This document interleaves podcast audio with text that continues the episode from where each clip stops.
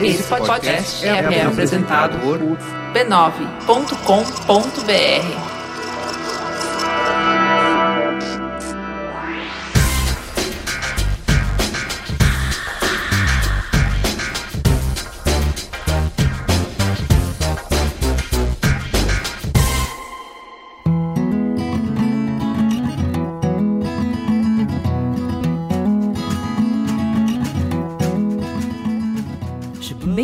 ao Mamilos, aquele lugar gostoso de encontro para debater temas polêmicos com empatia e respeito.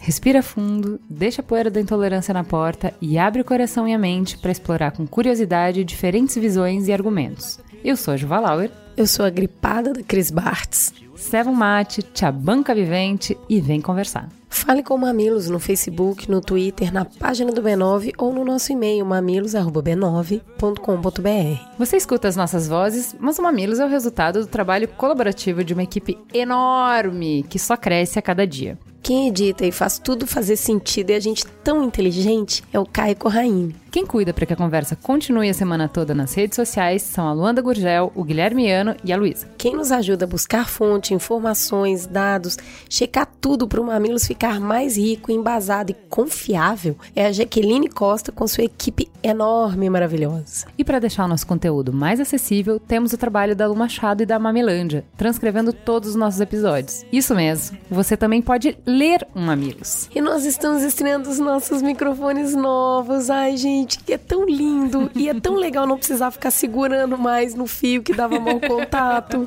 E sabe por que, que isso aconteceu? Porque esses microfones foram 100% bancados pelos nossos patronos. Agradecemos e convidamos você que nos ama a participar desse grupo que tem um fórum especial de discussão no Facebook, o Mamilos Melhores Ouvintes. Vem ser patrono patrono.com barra mamilos. Estamos investindo bem esse dinheiro. Eu tô apaixonada por esse microfone.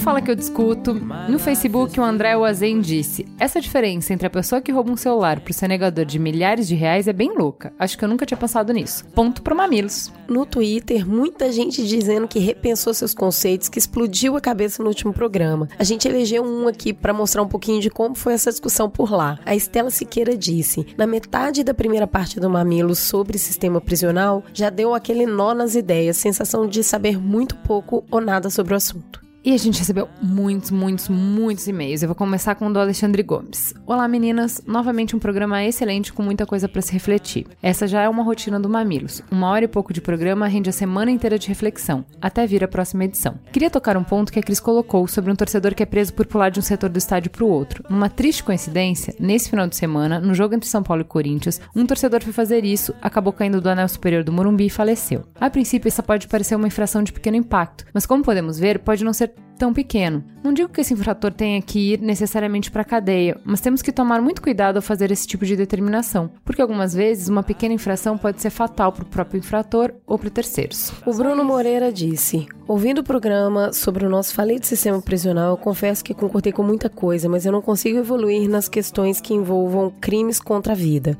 O Samuel, que participou do programa e também foi personagem de um programa do Projeto Humanos, falou muito sobre como nós produzimos e não queremos cuidar depois mas não consigo imaginar que alguém que tirou a vida de outra pessoa mereça ser aceito na sociedade novamente. Preciso evoluir muito como ser humano para aceitar perdoar alguém que mate alguém que eu ame. Não sei nem se conseguiria aceitar o fato de alguém cometer um crime contra uma vida e depois ajudar essa pessoa a se regenerar e aceitar que errou. Afinal das contas, a vítima não terá mais nenhuma oportunidade, seus parentes nunca mais poderão curtir nenhum momento sequer com ela. Fico imaginando casos como os Nardônia, a Liane que o Champinha matou os pais da Suzane, que nem falamos o nome dele, a Elisa Samúdio e centenas de anônimos que fazem uma falta imensa para os seus parentes. Como essas famílias aceitariam conversar com seus vilões? Como seria a sensação de ouvir um pedido de desculpa? Honestamente, acho que temos muito que evoluir no nosso sistema, mas na questão de crimes contra a vida não consigo evoluir um milímetro. A gente selecionou esse e-mail porque ele representa muitas pessoas que tiveram dificuldade com esse tema. A gente tem uma ouvinte muito especial, que é a Su, que é a mãe do Merigo, que toda semana debate com a gente os programas, debate a pauta sobre o que a gente vai falar e tal. E ela foi uma das pessoas que teve dificuldade com isso. Ela falou: Ju, eu tento, eu vou até aí, mas assim, crime contra a vida para mim é um limite. E eu acho que a gente também tem que demonstrar respeito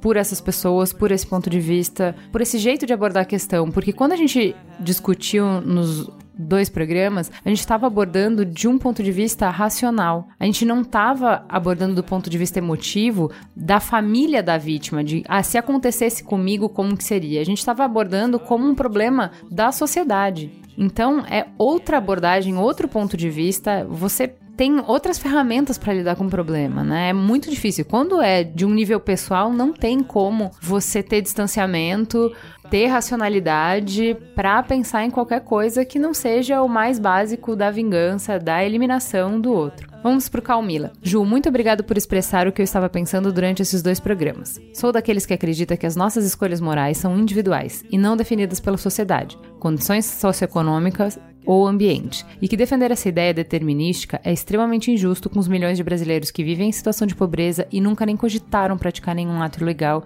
imoral ou criminoso para aliviar sua situação. Digo isso, porém, na absoluta convicção que esse fato altera muito pouco toda a discussão que foi feita nos dois episódios. Sabemos que o Estado prende muito, que muitos dos presos não deveriam estar lá, ou pela baixa gravidade dos seus crimes, ou pelo fato de não terem nem sido julgados ainda. Sabemos também que o Estado prende pouco, que a esmagadora maioria dos homicídios, sequestros, estupros e outros crimes gravíssimos nunca será solucionada e que esses criminosos continuarão livres impunemente. Construir ou investir na melhoria dos presídios, sabemos também, não traz votos, não ganha eleição, não aumenta a popularidade de ninguém, não agrada nem gregos nem troianos. Porém, faz parte daquela minúscula minoria que defende que o Estado deveria se restringir à defesa nacional, a alguma infraestrutura, à justiça e à polícia, incluindo aí o sistema prisional. Talvez, com menos, entre aspas, atividades paralelas, os governantes possam focar melhor e cumprir de forma mais eficiente suas atribuições. Talvez com menos, entre aspas, distrações e menos acesso a poder e dinheiro, sejamos capazes de atrair pessoas menos gananciosas e mais honestas e íntegras para a política. Mas isso é assunto para outro programa. Parabéns pela ótima discussão.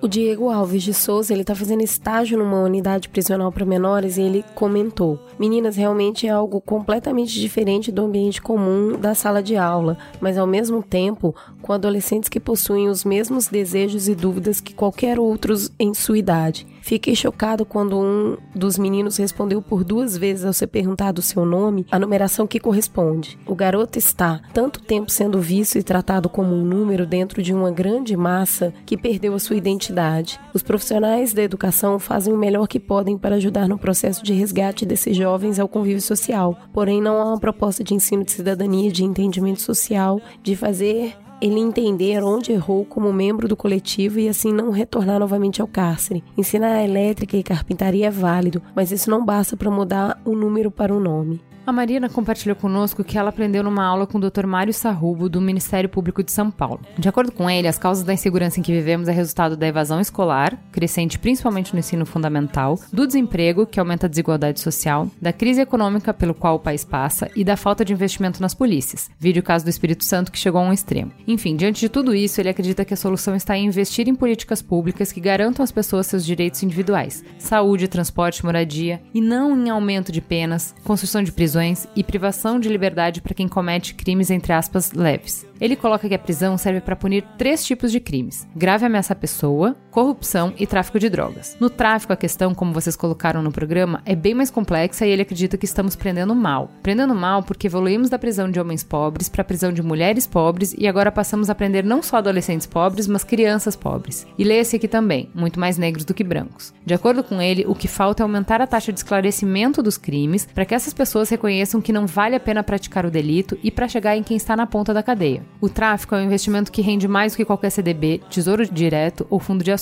podendo multiplicar em 400 vezes um patrimônio no prazo máximo de 15 dias. O problema é que seus, entre aspas, investidores, que deveriam estar atrás das grades, não chegam a ser presos, porque vivem em um país que tem 8% dos seus crimes solucionados, sendo que 7% desse total diz respeito a flagrantes e 1% a sorte. Para melhorar esse índice, precisamos investir mais na contratação de peritos criminais, que são apenas 3.500 no estado de São Paulo, para que o MP se dedique a investigar casos chaves e que a polícia tenha condição de realizar o seu trabalho. Também foi falado na aula da importância das penas alternativas e de como elas são um passo fundamental para promover a ressocialização dos presos.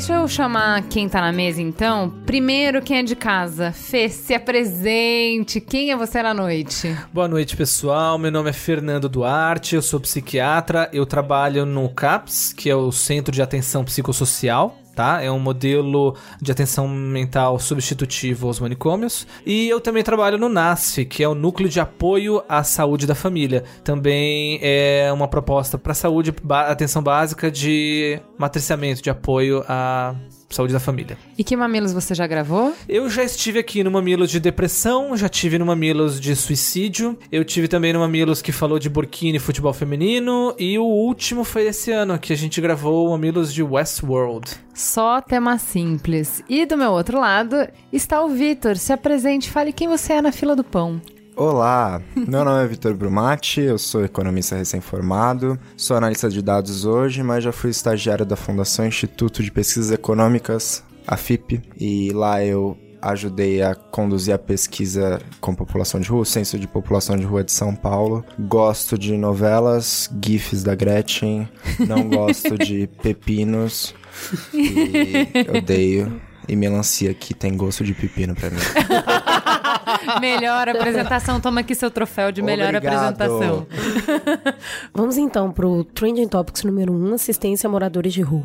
O prefeito de São Paulo, João Dória, lançou no dia 21 desse mês o programa Trabalho Novo, com a missão de empregar pessoas que hoje moram nas ruas. Para isso, o prefeito fechou parceria com sindicatos de conservação e limpeza da cidade para que reservem vagas de varredores nas empresas privadas para atender o programa. A meta é conseguir empregar 20 mil pessoas até 31 de dezembro. As empresas pagarão salário mínimo mensal, que é 937 reais, além de vantagens como plano de saúde. Não haverá dinheiro público no programa e, para conseguir a vaga, os candidatos terão que se comprometer a deixar as ruas em até 90 dias. Uma opção será morar nos antigos albergues que passarão a se chamar Espaço Vida. O governo estadual também será parceiro do programa, cedendo serviço do Poupa Tempo para moradores de rua conseguirem obter documentos necessários para sua contratação. A medida é boa? Com certeza. Ela é efetiva? Vamos conversar um pouco sobre isso. Vitor, como você trabalhou um pouco, fez uma pesquisa muito interessante, eu queria que você contasse um pouco pra gente sobre os principais achados que aconteceu nessa pesquisa.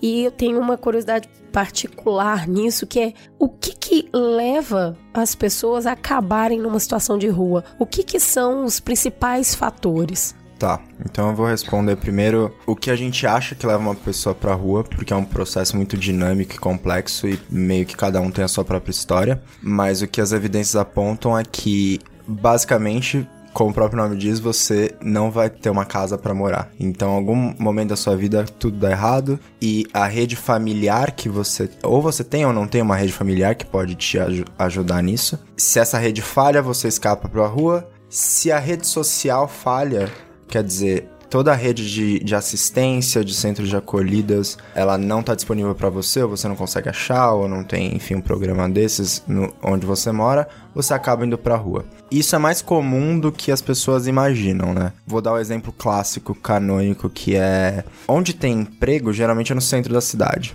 E no centro da cidade é muito caro de morar. Então, ou a pessoa tem dinheiro para pagar o aluguel no centro e morar no centro, ou ela tem que morar em áreas mais afastadas.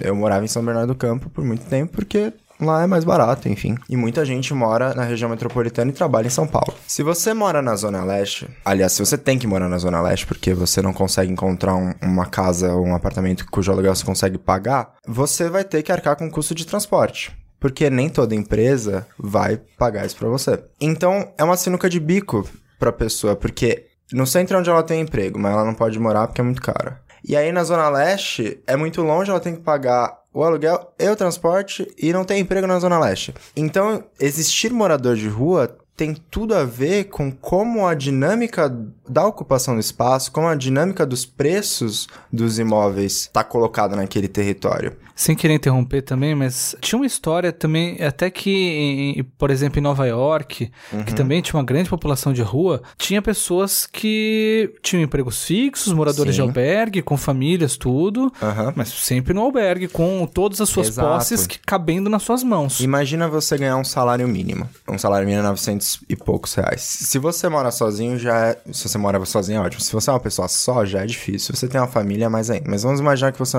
você é uma pessoa só. Você acha uma casinha, não sei onde você acha um lugar para morar por 400 reais, porque tá impossível, mas se você acha esse lugar, sobram 500 reais para você comer, se vestir, andar de busão e se divertir. E assim, é, como não é 400 reais, é 500, é 600, essa margem vai diminuindo, que a gente chama de renda disponível. Então, a renda disponível tem que arcar com todos os seus custos de viver. E eles são muitos, porque se você tem uma doença, assim, e você não consegue pagar, o PS não vai te atender, enfim, tudo na vida demanda que essa renda disponível esteja lá. Então, é uma situação muito vulnerável, principalmente para quem não tem emprego fixo e coisas desse Quando tipo. a gente faz essa conta, parece que é lógico que você prefira ficar na rua e o dinheiro que você ganha você vai comer é, não é lógico, acontece. Imagina você chegar no dia 20 e você não ter dinheiro para comer. Você vai sair de casa, você não vai não comer, entendeu? É meio que é o próximo passo. Então, ir para a rua tem muitos fatores, mas ele ele tá sem o alicerce é eu não tenho onde morar, eu não tenho como pagar, eu não tenho quem me ajude. Ponto. Como que você vai lidar com isso é outra história. Então você tem um espectro de situação de rua, por isso que a gente chama de situação de rua. Tem o cara que vai dormir na rua todos os dias com o cobertorzinho dele na sé, que é morador de rua assim, real, né? A pessoa não, não dorme em outro lugar a não ser embaixo de uma marquise. Mas tem pessoas que estão há anos em centro de acolhida. E não no mesmo centro de acolhida, porque eles costumam fechar, eles costumam não ter vaga todos os dias. Então a pessoa fica pulando de centro de acolhida para centro de acolhida, centro de acolhida para rua, rua para casa de parente, casa de empregado, ou escritório, ou lugar. Escritório não, né? Mas enfim, um lugar que ele arranjou um, um, um trabalho temporário. Então a situação de rua, ela é um termo que denota uma miríade de possibilidades e de inconstância da dormida. Então, assim, dependendo do grau de vulnerabilidade que você tem, a correlação com onde você dorme e quão difícil é você achar um lugar para morar é muito grande. Né? Depende se você se tem problemas com drogas, se você não tem família, tudo vai ficando mais difícil. Você vai sendo jogado para situações cada vez mais piores. A gente podia incluir então pessoas que estão no sistema prisional e não tem para onde ir, acabou a pena, o cara vai para onde? Ele vai dormir aonde? Então essa pessoa pode, ela, em muitos estudos, essa pessoa é considerada uma, uma pessoa em situação de rua. Uma pessoa que está no hospital convalescendo e, enfim, se o hospital fechar, o que faz? Então, é um grande grupo de pessoas, assim, que tem vários graus de vulnerabilidade, várias histórias, vários motivos para estarem lá, mas o que une todas elas é o fato de que elas não têm uma estabilidade de dormir, elas não têm para onde ir. E a maior parte delas também não tem vínculos nenhum, quase mais, né? Não, então, é, na pesquisa, mais ou menos 80% dessas pessoas viviam sós, e elas se declaravam como vivendo sós. O que vem acontecendo, pelo que a gente percebe, é que cada vez mais eles vêm se aglomerando, eles vêm se agrupando em grupos não familiares familiares. A rua tem ficado cada vez mais perigosa, né? Porque a gente vai para casa, tranca a porta e tá tudo suave. Imagina se você tem que dormir na rua. Se é duas horas da manhã você tem que ir de um metrô pro outro a pé, você se apavora. Imagina você parar e deitar. Então, esse perigo, porque você tem traficantes, você tem outros grupos de moradores de rua que dominam aquela região, enfim, você não pode dormir em qualquer lugar. Você não chega e deita e dorme. Né? Não, não é um resort. Isso faz com que as pessoas apesar de serem sós, apesar. Ou elas não têm família porque elas não têm familiares vivos, ou elas foram rejeitadas pelas suas famílias, ou a, a família tá lá no Nordeste, 80% deles são, 70, perdão, por cento deles são migrantes, eles não são de São Paulo, os moradores de rua da cidade de São Paulo. Eles se declaram sós, mas eles têm formado esses vínculos de viver junto, ou pelo menos dormir juntos, né? Botar as barracas perto, porque é muito perigoso e tem sido cada vez mais perigoso. Que tipo de violência eles sofrem quando estão na rua? De todo tipo, de todas as pessoas. Para as mulheres, muito pior, né? Porque, canonicamente, mulheres sempre vão sofrer mais na sociedade, então essa violência chega até o estupro e tudo mais. Mas eles são violentados, em sua maioria, pelos próprios moradores de rua, por outros moradores de rua, porque é uma situação muito. É quase uma guerra, né? Um estado robesiano de coisas, assim. uma selva, é né? uma selva, porque imagina, se eu tenho 20 reais na minha mochila e eu tenho um travesseiro e você não tem, e você tá 5 anos na rua e você usa crack porque esse é o único jeito que você suporta a sua vida, você acha que Na não vai ter primeira um conflito? oportunidade, eu vou tirar isso Quando de o cara tá dormindo, ele vai lá e pega. Ou ele vai pra cima mesmo, com pau, com faca. Então, muitos deles têm marcas, cicatrizes de, de conflitos assim. E gente boa, gente genuinamente. Você conversa com a pessoa, é uma pessoa normal, assim, era e você. Então, voltando pra história do cara que era um cara sozinho, porque ele era lá do Nordeste, veio pra cá, não, ele é novo. A maioria deles tem entre 30 e 50 anos. Eles vão pra rua, em sua grande maioria, bem depois de fazer 18 anos, assim, não são. Pessoas não nascem na rua, assim. Elas até nascem na rua, mas elas rapidamente são recolhidas pelo serviço social. Enfim, a gente não sabe muito bem o que acontece com essas crianças, porque o morador de rua que você olha na rua não nasceu na rua, assim. Eu digo não nasceu no sentido de não é provável que ele tenha nascido Uma na vida rua. inteira na rua, Não. né? O tempo médio na rua é algo em torno dos de seis anos. E média não diz muito da distribuição, mas a mediana, quer dizer, mais da metade dos. ou metade dessas pessoas estão há quatro anos na rua. Então você vê que é muita gente entrando na rua, é muita gente caindo nessa situação. Tá, mas como a média é quatro anos, a gente vê muita gente saindo também. Ou morrendo. Tá. Então. É outra forma de sair da outra rua. coisa, ou qualquer outra coisa. Então, quando eu falo que criança de rua é muito pouco, teve, eu acho que uma pesquisa em 2007 também da FIP, que pegou criança em situação de rua e de trabalho em São Paulo. Eu acho que foram 700 ou 900 crianças. Você fala, pô, tem 12 milhões de pessoas e só tem 900 crianças na rua.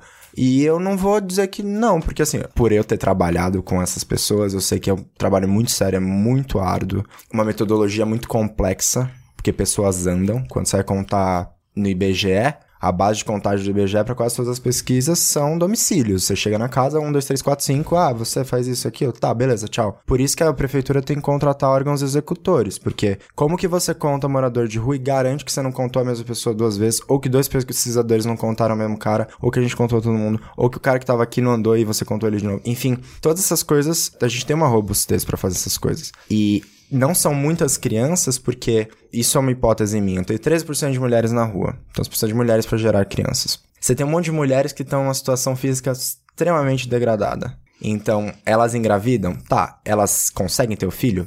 Não sei. Elas desejam ter esse filho? O que, que elas fazem para não ter esse filho? Se esse filho vem ao mundo, elas ficam com esse filho? Se elas não ficam com esse filho, pra onde vai essa criança? Então, é um caminho gigante, é né? um caminho gigante que você não sabe muito bem o que tá acontecendo e você não gera. A população de rua não cresce porque nasce gente na rua. É porque as pessoas que não estavam na rua vão pra rua. Então a fragilidade aumenta de alguma maneira e por mecanismos que a gente ainda precisa entender melhor. Além das violências entre os próprios grupos, vira e mexe sai no jornal que um morador de rua foi esfaqueado, Uhum. queimado. Então, eu acho que essa é a parte mais assustadora, né? Exato. Porque além do, do degradado de viver naquele local, é, a gente tem os seres sociais, né? Nós aqui, que são pessoas que têm família, têm emprego, têm uma vida e passa ali, não enxerga aquela pessoa como um ser humano e sente que é que pode tirar a vida dele. Uhum. Principalmente porque ninguém vai reclamar por aquela pessoa. Com certeza. Ela é invisível, né? Então, SP Invisível, que é uma página super legal, retrata isso super bem. Ela humaniza essas pessoas porque todas elas têm uma história.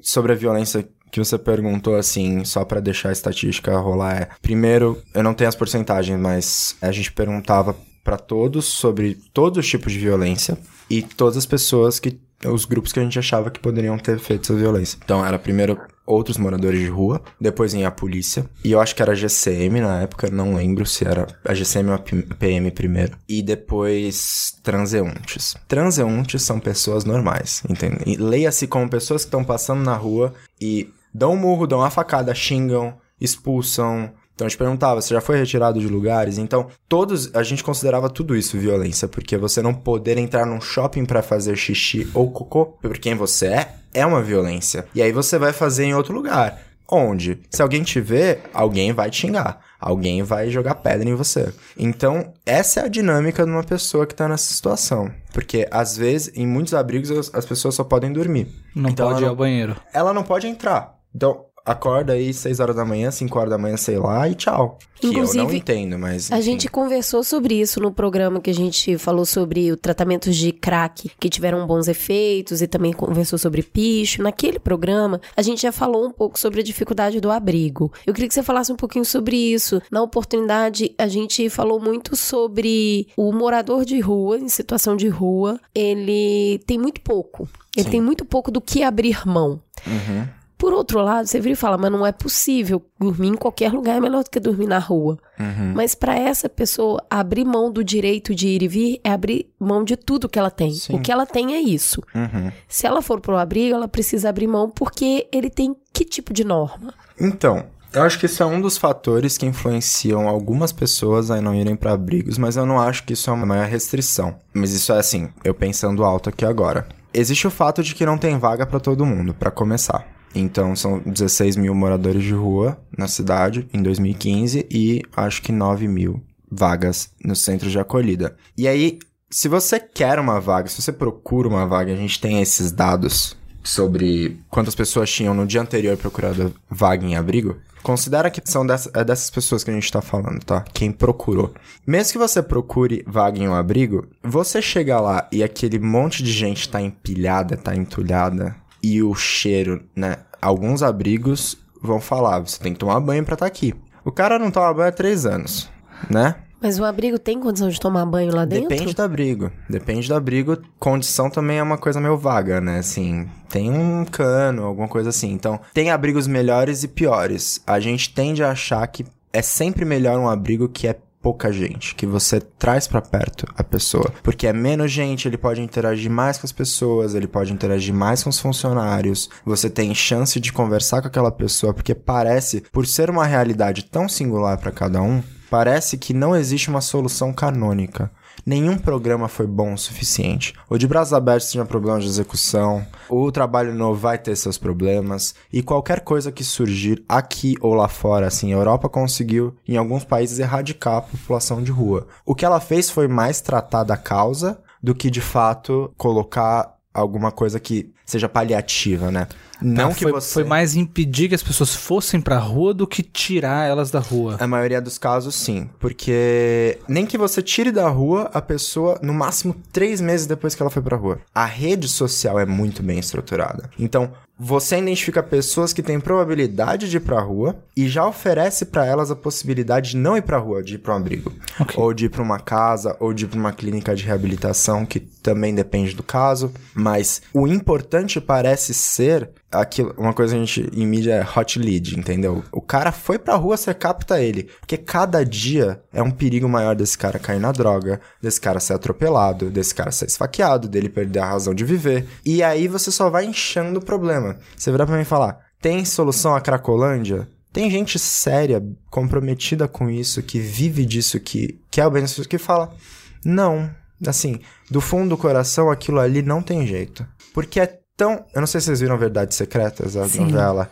Não. Aquela cena da Grazi que era modelo e foi pra. Ela interpretou de uma maneira incrível e captaram a realidade muito bem. Eu falando de novela, eu amo novela. É...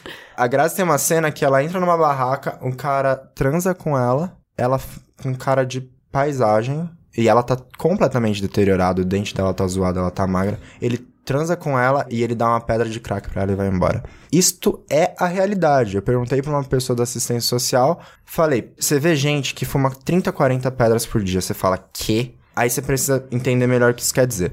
Primeiro, uma pedra pra eles é uma lasquinha às vezes. Tá, então, se você for na Cracolândia, você vai ver um monte de gente olhando pro chão, assim. Um monte de gente procurando coisa no chão. Aí você fala, é nóia. Não é nóia, eles estão procurando pedra de crack. Eles estão olhando pra aqueles brilhinhos de asfalto, sabe, da rua, e vendo se é pedra de crack. Aí então, primeiro, 40 é um número grande, mas ele pode ser reduzido a pedras menores. Mesmo assim, uma pedra de crack é 5 reais. 5 a 10 reais. Onde que você arranja dinheiro pra fazer isso? Eu perguntei pra ela, ela virou pra mim e falou: Meu querido, com 5 reais você vende o seu corpo por 5 reais, entendeu? Assim, qualquer coisa você consegue vender por 5 reais. E ali foi o baque, porque assim. Rola, rola ali. Você vai na Cracolândia, as barraquinhas, gente dentro, nem precisa ser na barraca, às vezes é muito tarde, enfim, o fluxo tem mil pessoas e são 10 quarteirões assim. Então, é uma situação que, se você deixa chegar nesse ponto, Muito difícil você voltar. né? perde a pessoa.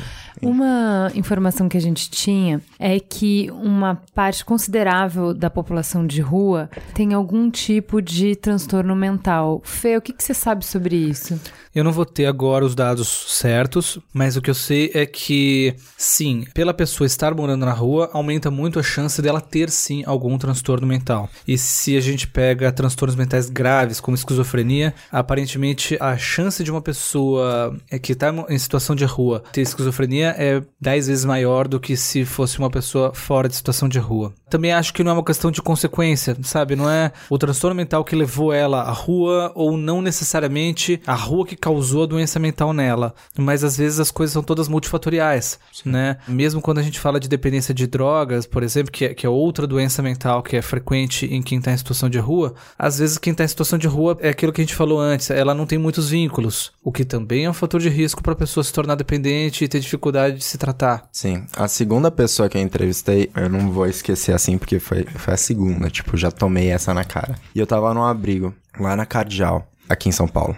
O nome dele era Felipe. E ele era um menino, assim, tão doce. Ele foi falar com a gente, a gente tava sentado numa mesa, tava eu e outra pesquisadora, e a gente tava numa, numa fase da pesquisa que era para saber sobre trabalho. A gente tava tentando estimar qual era a renda, porque as pessoas têm renda. Eu posso falar depois um pouco sobre isso. Mas era sobre outra coisa. Mas pra começar, a gente pergunta, né? Por que que, não, o que aconteceu e tal? O Felipe foi ganhando confiança, assim, né? Ele era muito tímido e ele sorria, assim, sabe? Você via que fazia tempo que ninguém perguntava pra ele qualquer coisa. E ele, assim, ele era negro e eu perguntei, mas por que que você acha que não te dão um emprego? Ele falou, ah, por causa da minha cor tal. E ele distribuía currículo, porque eles tinham ensino médio. Ele tinha curso de cozinha regional. Ele tinha um curso, outro de gastronomia. Ele tinha um curso de informática. E um quarto que eu não me lembro agora. Por que que você está num abrigo em São Paulo? Você é do Rio. Alguém na família do Felipe tinha envolvimento com tráfico. O Felipe foi numa festa. Quando ele voltou da festa, o barraco dele tava pegando fogo. Mataram a família dele inteira.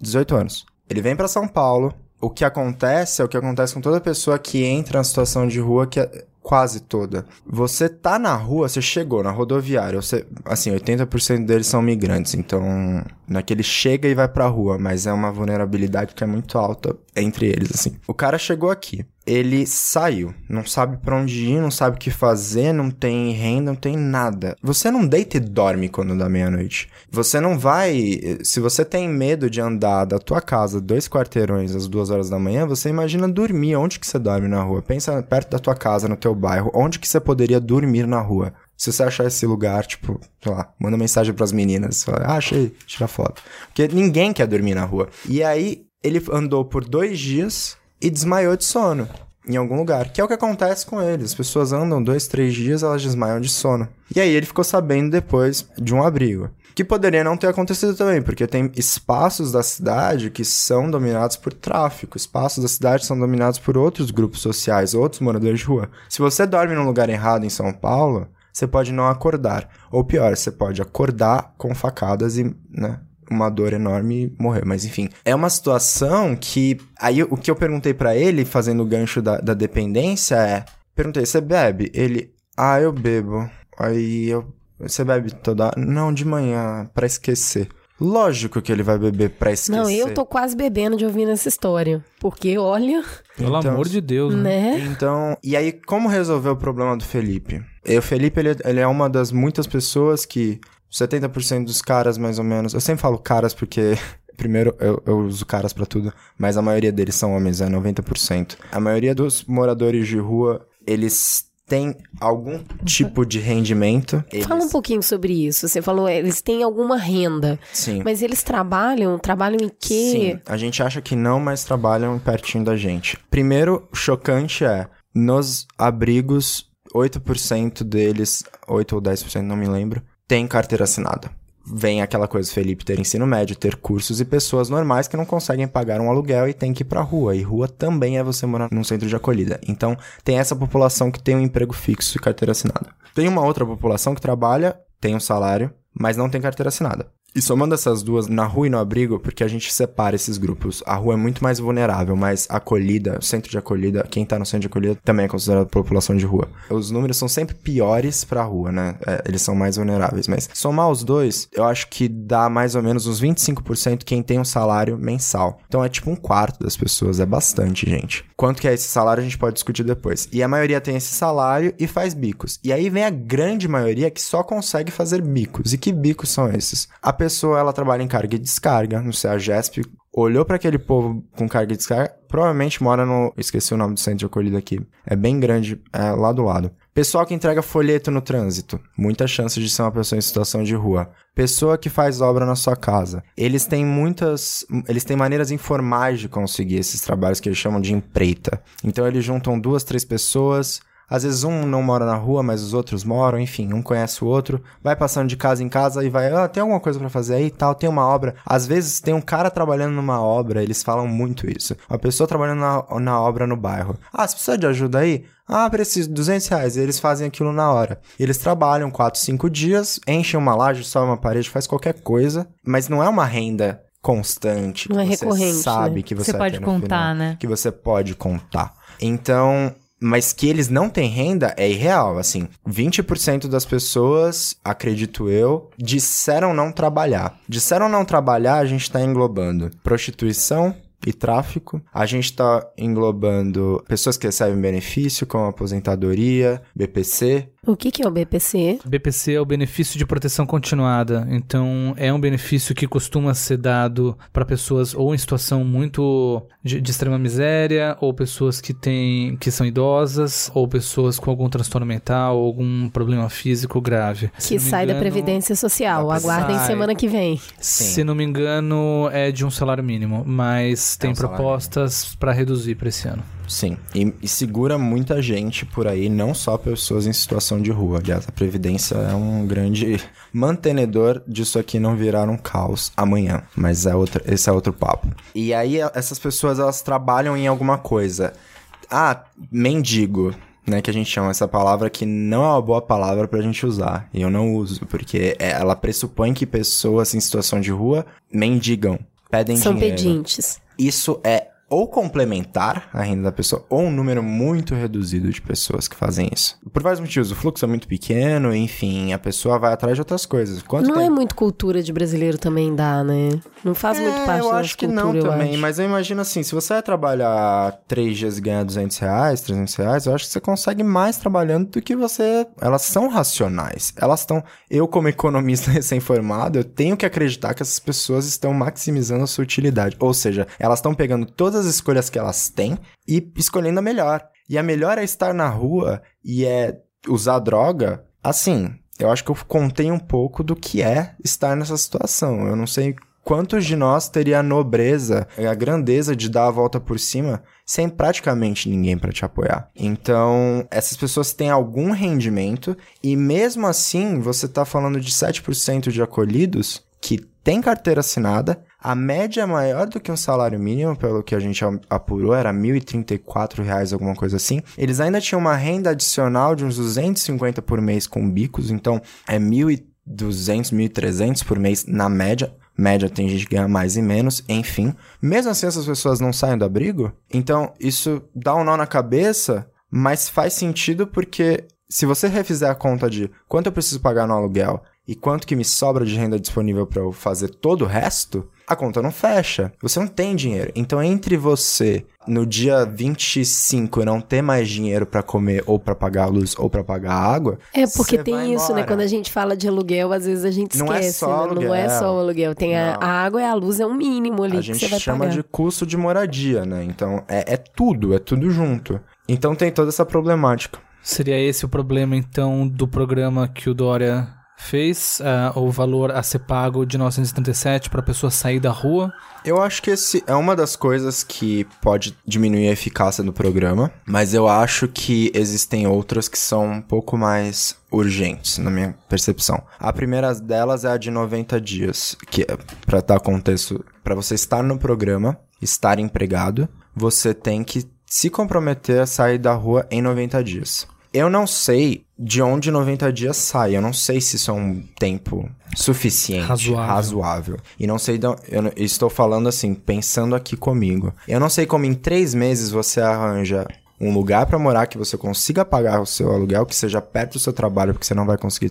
Se você tiver um VT, tudo bem, mas se não, se você vai alugar um lugar, quem vai ser seu fiador? Ah, isso é um problema sério aqui. Quem, quem que vai confiar no futuro desse contrato, né? Você tá preparando a empresa de alguma forma, tá preparando não, né? A prefeitura tá contando a sociedade está contando que as empresas se preparem para receber essas pessoas. Mas você não tá preparando as pessoas, que são os locatários, a receber essas pessoas que vão usar drogas. Sim, não sejamos inocentes em dizer que de um dia para o outro, em três meses, você sai de uma dependência de crack, você sai de uma dependência de álcool. É muito difícil. E aí você pode discutir, ah, então vamos botar uma internação compulsória. O programa Recomeço do governo atua dessa maneira, que é, primeiro, bem cara, e segundo, a eficácia eu acho que é de 20%. Isso são os estudos globais, assim, de você, você pega, você paga pra todo mundo.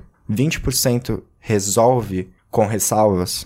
Então é um, é um uso de dinheiro público bastante ineficiente. E é um pouco, né, assim, dadas essas coisas, você interna a pessoa compulsoriamente. Eu acho que quando a gente pensa no programa como um todo e na situação do programa para levar as pessoas para o trabalho, eu espero que exista uma cadeia de assistência ali para ressocializar essa pessoa. Fundamental. Porque o que acontece é que quando você acabou de citar isso, quando você dorme e acorda com tanta insegurança, os horários que você vai dormir, o jeito que a dinâmica que você consegue levar a vida. Acho que é, eu morei na Barra Funda, então eu acabei vendo o dia a dia de muitos moradores de rua, inclusive até de algumas famílias. Tive a oportunidade de conversar com pessoas. Aquela história triste, né? Veio para tentar a vida, veio porque tinha uma confusão lá na cidade, a pessoa estava ameaçada, chegou aqui, não deu tudo errado, a pessoa tá morando na rua. Vi situações muito degradantes de pessoa aproveitando poça de água formada de chuva para poder fazer higiene básica. Então, assim, a pessoa passou uma situação tão degradante que para ela voltar a ser um cidadão funcional, né, a gente falou isso no programa de sistema prisional, que a gente, cidadão adulto, ele é feito para trabalhar e acumular capital. Só três tipos de pessoas não trabalham: ou o velho e o novo, ou o que tá preso, ou louco. Então, as pessoas em situação de rua meio que caem num desses desses números aí. E aí a pessoa cai nesse sistema de debilidade social que para você trazer ela de novo e falar agora tem hora para dormir e para acordar. Não é tão simples Agora assim, você né? tem horário para comer. É. Então assim, oferecer a oportunidade também é oferecer uma oportunidade de ajudar na ressocialização. Sim, Que são esses compromissos sociais que pra gente que tá aqui nessa mesa são tão normais, né? Que fala, ah, mas essa pessoa não é comprometida. Ou essa pessoa, na verdade, ela não quer sair daí. Mas, na verdade, ela vai ter que reaprender a viver em sociedade. Que é quantos moradores de rua eu via lá na Barra Funda que eles ficavam à noite acordados e dormiam de dia porque é mais seguro. Aham. Então a pessoa Isso troca ocorre. muito o dia pela noite. Você vê muita gente dormindo de dia. Eu achei interessante uma coisa que você colocou no seu post, que é de falar de um espectro, né? Então, se por um lado a gente tem no espectro essas pessoas que estão em situação de rua porque a especulação imobiliária torna impossível essa equação entre ter onde morar e ter onde trabalhar. Não converge essas coisas e por alguma questão às vezes momentânea, alguma questão, né, ah, o desemprego agora, enfim, questões realmente financeiras, econômicas, ela não consegue se acertar, o emprego resolveria isso. Você caminhando no espectro, você vai ter, como o Fê falou, 10 vezes mais pessoas com transtornos mentais gravíssimos. Essas pessoas, a mera oferta de emprego não vai resolver, então você teria que ter um acompanhamento. Você mesmo falou que assim, ok, podem existir pessoas que tinham transtornos antes e por isso vieram pra rua, mas a própria situação de rua ela é tão traumatizante que ela desencadeia e desenvolve uma série de outros problemas. Então, pessoas que estão na rua há mais tempo, há quatro anos, três anos, cinco anos, elas vão ter mais dificuldade de se adaptar, como a Cris falou. Então, você precisa, antes de oferecer o emprego, você precisa de alguma mínima estabilidade de um tratamento para que ela possa entrar na linha de produção que Com a gente, certeza. o moedor de gente que a gente vive todos os dias, né? No extremo maior, você tem pessoas que já perderam completamente a esperança. Essas pessoas você não vai conseguir atingir com uma oferta de emprego. Então, o que eu acho interessante é que, assim, é muito bom você começar a fazer alguma coisa para além de varrer as pessoas porque elas estão atrapalhando e colocar cactos para que elas não possam dormir. Então, que se tenha uma perspectiva, que elas possam ter uma oportunidade de voltar pro extrato social, que elas possam fazer parte do cotidiano, da cidade, da rotina, de uma forma mais saudável, muito bom. Mas que a gente tenha compreensão das outras camadas para entender que só uma medida nunca vai dar conta da complexidade do problema. Perfeito isso que você colocou. Um dado que. E era um mito que eu carregava. Era que a maioria das pessoas gostava até de estar na rua, ou queria estar na rua. Uma eu ideia ti- romântica, Uma né? ideia romântica de que elas gostam de liberdade e tudo mais. Que elas só tenham a liberdade, a gente pode argumentar, e se você tira isso delas, é uma perda também. Tudo bem, mas isso não pode ser motriz. A última pergunta que a gente fazia no nosso questionário era o que, que ela precisava pra sair da rua. E aí a gente perguntava: é casa? É reatar com a família? É acabar com a droga? É um emprego? E a última coisa que a gente perguntava era se a pessoa não queria sair da rua. E acho que 6% das pessoas respondiam que não queriam sair da rua, mas qualitativamente você, a gente olhava todos, checava todos os questionários, você via que tinha anotação do pesquisador falando já desistiu, não vai mais tentar. Então isso é muito impactante. Primeiro, a maioria das pessoas quer sair da rua de alguma maneira, quer ter a dignidade restaurada de alguma maneira. As que dizem que não, estão dizendo que não de Não é que porque ela maneira? gosta, né? Ela Provavelmente porque adora não tem mais forças, né? e ela não tem. Então eu acho que o que resolve isso, eu acho que do nosso ponto de vista, cobrança do setor público e do setor privado que está entrando nessa dança, se eles se comprometem a fazer alguma coisa que a gente fique de olho aberto. Se são 100 vagas, quando que essas 100 vagas vão ser preenchidas? Qual é a porcentagem de pessoas que a gente conseguiu sair da rua? Quantas pessoas saíram da rua? Tem um estudo, uma, uma equipe que está tentando entender qual é essa dinâmica e essa pressão. Empatia extrema. Essas pessoas não têm nada e elas não têm ninguém. Elas são violentas por reações. Eu acredito que o ser humano é bom genuinamente e nós estamos dominados por uma ditadura de pessoas ruins. Essas pessoas eram pessoas comuns. E elas tinham sonhos, a maioria delas não tem mais. Então, se o cara grita na rua e se ele é estranho e se ele tá cheirando mal, imagina a sensação de saber que as pessoas não ficam perto de você porque você está cheirando mal. Então, empatia nossa para o poder público que ele separe as coisas. Que ele entenda que a gente tem que aliviar a dor dessas pessoas em múltiplas dimensões e que a gente tem que acompanhar essas pessoas em múltiplas dimensões. Isso é uma coisa. Mas é imprescindível, dado o crescimento de 80% da população de 2000 para 2015, muito maior do que da população geral, quer dizer, existe um fator que está fazendo essa aceleração de geração de pessoas. É imprescindível que a sociedade, e nela se inclui o Estado sim, entenda o que está causando isso. E existem evidências fortes de que é o mercado imobiliário. Que as pessoas estão indo para as favelas e não estão conseguindo mais indo para a população de rua, ou para o cortiço indo pra...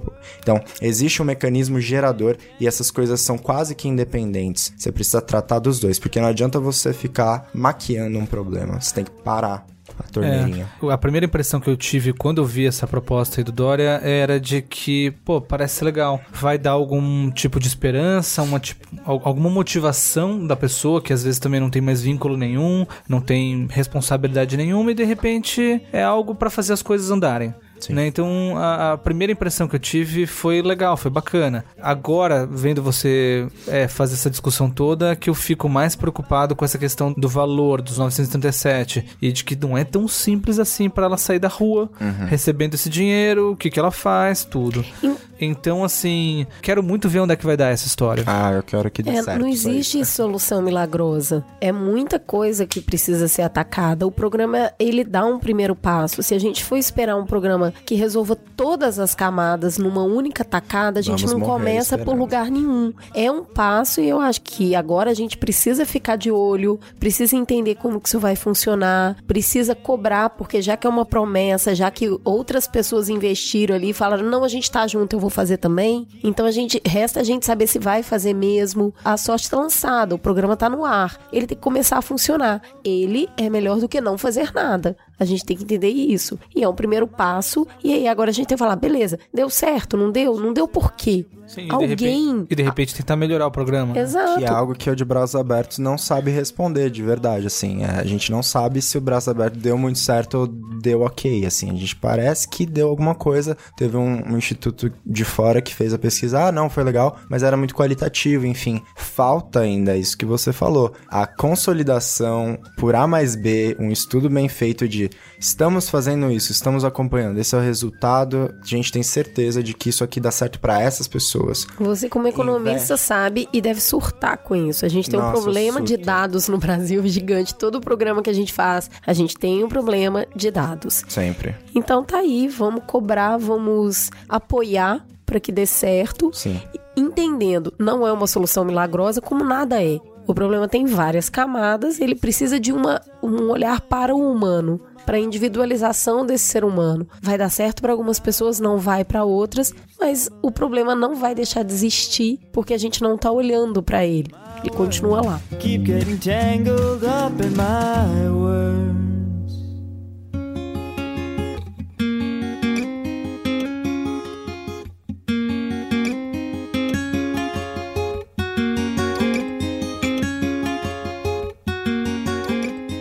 Vamos então pro Trending Topics 2, discutir um pouco se empatia piora o mundo. Como assim? Primeiro vamos começar com o que é empatia. Empatia significa a capacidade psicológica para sentir o que sentiria uma outra pessoa caso estivesse na mesma situação vivenciada por ela. Então, ser empático é ter afinidades e se identificar com outra pessoa. É saber ouvir os outros, compreender seus problemas e emoções. A empatia pressupõe uma comunicação afetiva com outra pessoa e é um dos fundamentos da identificação e compreensão psicológica de outros indivíduos. Parece ser também uma das palavras da moda. Enquanto a tendência de individualização domina o cenário, é natural que se forme um movimento em sentido contrário, buscando equilíbrio. Yin Yang Zeitgeist e contracultura. A maior polarização dos debates políticos e sociais em todo o mundo e os impasses que a abordagem do confronto cria, os danos que causam para a família, grupos de amigos e, em última análise, para os países, têm nos empurrado para buscar uma solução de coexistência com maior tolerância e flexibilidade, aumentando o interesse por entender o que é empatia e como ela pode nos ajudar. Assim,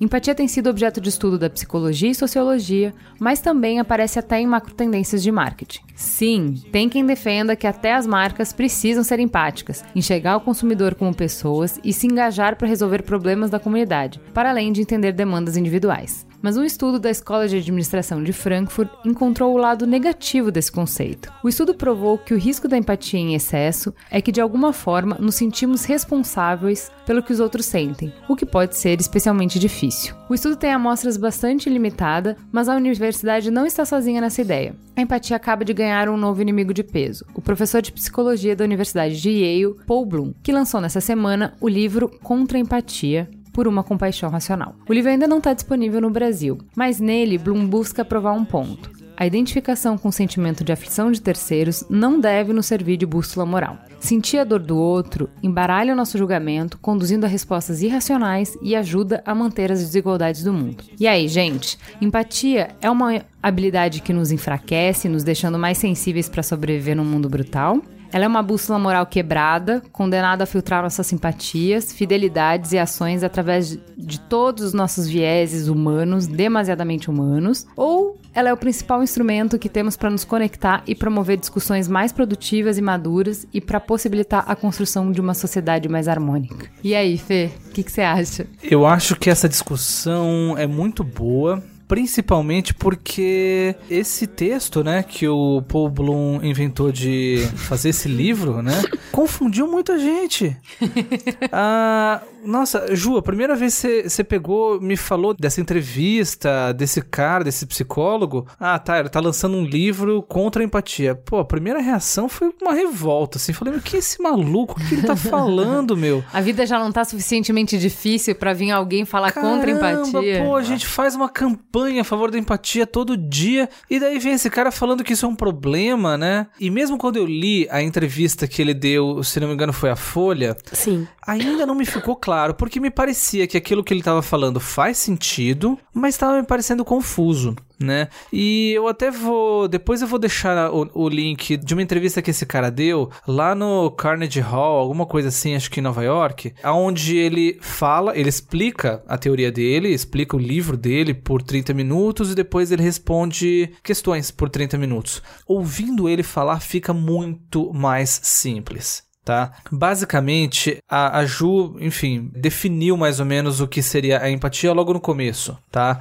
Que seria essa coisa da gente se colocar no lugar do outro, entender os pensamentos e sentimentos do outro, tá? E isso também sempre foi a empatia para mim, tá? Ou seja, a palavra-chave seria compreensão, entendimento. Essa seria a palavra-chave da empatia para mim. Pro Paul Bloom, não é tá? Então o Paul Bloom ele, ele, ele fala que existem essas diferenças de semântica, de significado, mas ele fala que assim tem pessoas que definem empatia como tudo o que há de bom no mundo, como amor, como solidariedade, empatia. E ele fala tudo bem, eu não sou contra isso, não sou contra o amor, não sou contra a solidariedade, pelo contrário, sou a favor. Aí ele fala tem pessoas que entendem a empatia como entender o que os outros pensam e sentem. Uma questão mais lógica, mais racional. Isso, é, é mais mental até. Mental, exato. E quanto a isso, ele também não é contra, mas ele prefere definir empatia como você sentir a dor que o outro sente. Sim. Mas esse é um conceito que a gente também já defendeu aqui no Mamilos, que a diferença entre simpatia e empatia é que a empatia pressupõe você de fato sentir. Ela, ela tem uma dimensão que não é só lógica, que não é uma dimensão só mental. Ela realmente, de fato, tem a ver com criar conexões e criar, estabelecer uma conexão afetiva, emocional com a experiência que a pessoa está passando. Sim. Então, mas o fato de você se colocar no lugar da outra pessoa, você pode até sentir, você pode entender, você pode compreender. Não quer dizer necessariamente que você concorda. E que você não, dá assim... razão pra pessoa porque ela agiu daquela maneira. Porque quando ele fala, o problema para mim do que aconteceu ali no Bloom é o tipo de definição que ele deu para empatia. Ele criou uma definição dele para empatia e aí ele fala, viu? Isso é errado e faz mal. Então, na real, assim, no mundo, qualquer coisa usada errada faz mal. Nem água você pode beber demais, senão seu corpo não retém os nutrientes. Então, assim, tudo que você usar, se você usar de uma maneira incorreta, ela faz mal. Isso não quer dizer necessariamente que a empatia, o conceito, a forma, ela é errada, ela faz mal para o mundo. Sabe o que eu queria fazer para ser mais produtivo a exploração das ideias dele? A gente dividir nessas duas hipóteses que ele coloca. Então, a gente tem a hipótese do primeiro estudo que fala que a empatia nos deixa mais vulneráveis. Então, assim, um mundo tão violento em que você acorda de manhã e tropeça num morador de rua, em que você vai dirigindo para o trabalho e vê um motoboy ser atropelado, em que você chega no trabalho e alguém é demitido e você sabe que essa pessoa acabou de ter filho, em que você chega em casa, vai ouvir o um noticiário e vê a guerra na Síria, em que a sua mãe telefona e conta a história triste da vizinha, enfim, em que a gente é impactado por uma série de notícias difíceis e ruins, se você tiver uma conexão profunda com outro ser humano, se você tiver a capacidade de sentir o que as pessoas sentem, isso te debilita para conseguir ser funcional e ter uma vida feliz. É isso que esse estudo alemão está falando, certo? Eu acho que sim, eu acho que é mais ou menos isso e é mais ou menos isso que o Paul Bloom fala também, tá? Que quando a gente sente isso, quando a gente é inundado por essa emoção, pelo sofrimento que outra pessoa está sentindo, isso nos faz mal, isso faz mal a outras pessoas também, e isso não deve ser usado como norteador do que é certo e que é errado. Ele diz qual é o mecanismo em que isso faz mal mal para outras pessoas, você sentir essa dor. É, não faz mal para você. É que, assim, eu acho que tem duas isso coisas que a gente tem que. Pessoas. A gente tem que separar em duas coisas. Primeiro, por que, que isso te fragiliza? E segundo, por que, que isso não deveria ser sua bússola moral?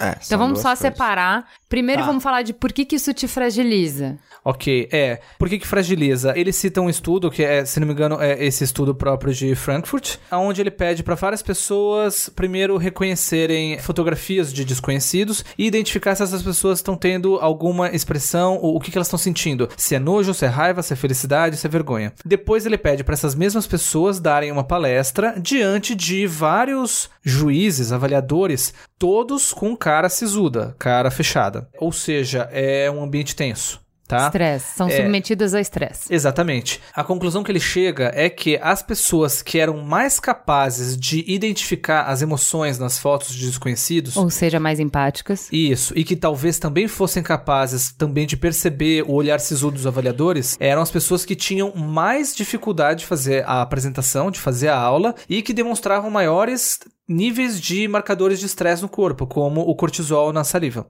tá? Essa foi a conclusão que ele teve. Ou seja, ele concluiu desse estudo que ser empático piora a sua vida, Te deixa mais frágil. te deixa mais vulnerável, tá? Então vamos lá, como tudo que tem uma pessoa inteligente produzindo um estudo, tem muitas coisas ali para serem observadas. E ele tem razão quando ele fala que é uma vida mais aberta ao estresse e ao desgaste. Porque se quando você é, você é uma pessoa não empática, você nem repara que tem um morador de rua, que é o primeiro tema que a gente acabou de falar. Quando você é uma pessoa que se propõe a olhar o mundo e perceber como as outras pessoas estão lidando com o mundo, você olha para aquele morador de rua, já vê uma história na sua cabeça e fala: puta merda, que ruim que aquela pessoa tá ali. Muitas vezes você vai passar o dia com a pessoa voltando na sua cabeça. Você fala: o que, que eu poderia fazer por aquela pessoa? Então, na verdade, uma vida pautada pela empatia, ela é mais estressante. Muitas vezes uma pessoa faz uma coisa ruim com você e você fica tentando entender por que, que a pessoa tá agindo daquela forma. Você tenta se colocar no lugar dela para saber por que, que, por exemplo, ela foi agressiva com você no trabalho ou te fechou no trânsito. Então você tá sempre buscando entender o todo para buscar uma lógica no porquê que as coisas acontecem. Nesse ponto eu concordo com ele. É, eu tenho só na dúvida se uma pessoa que não fosse empática,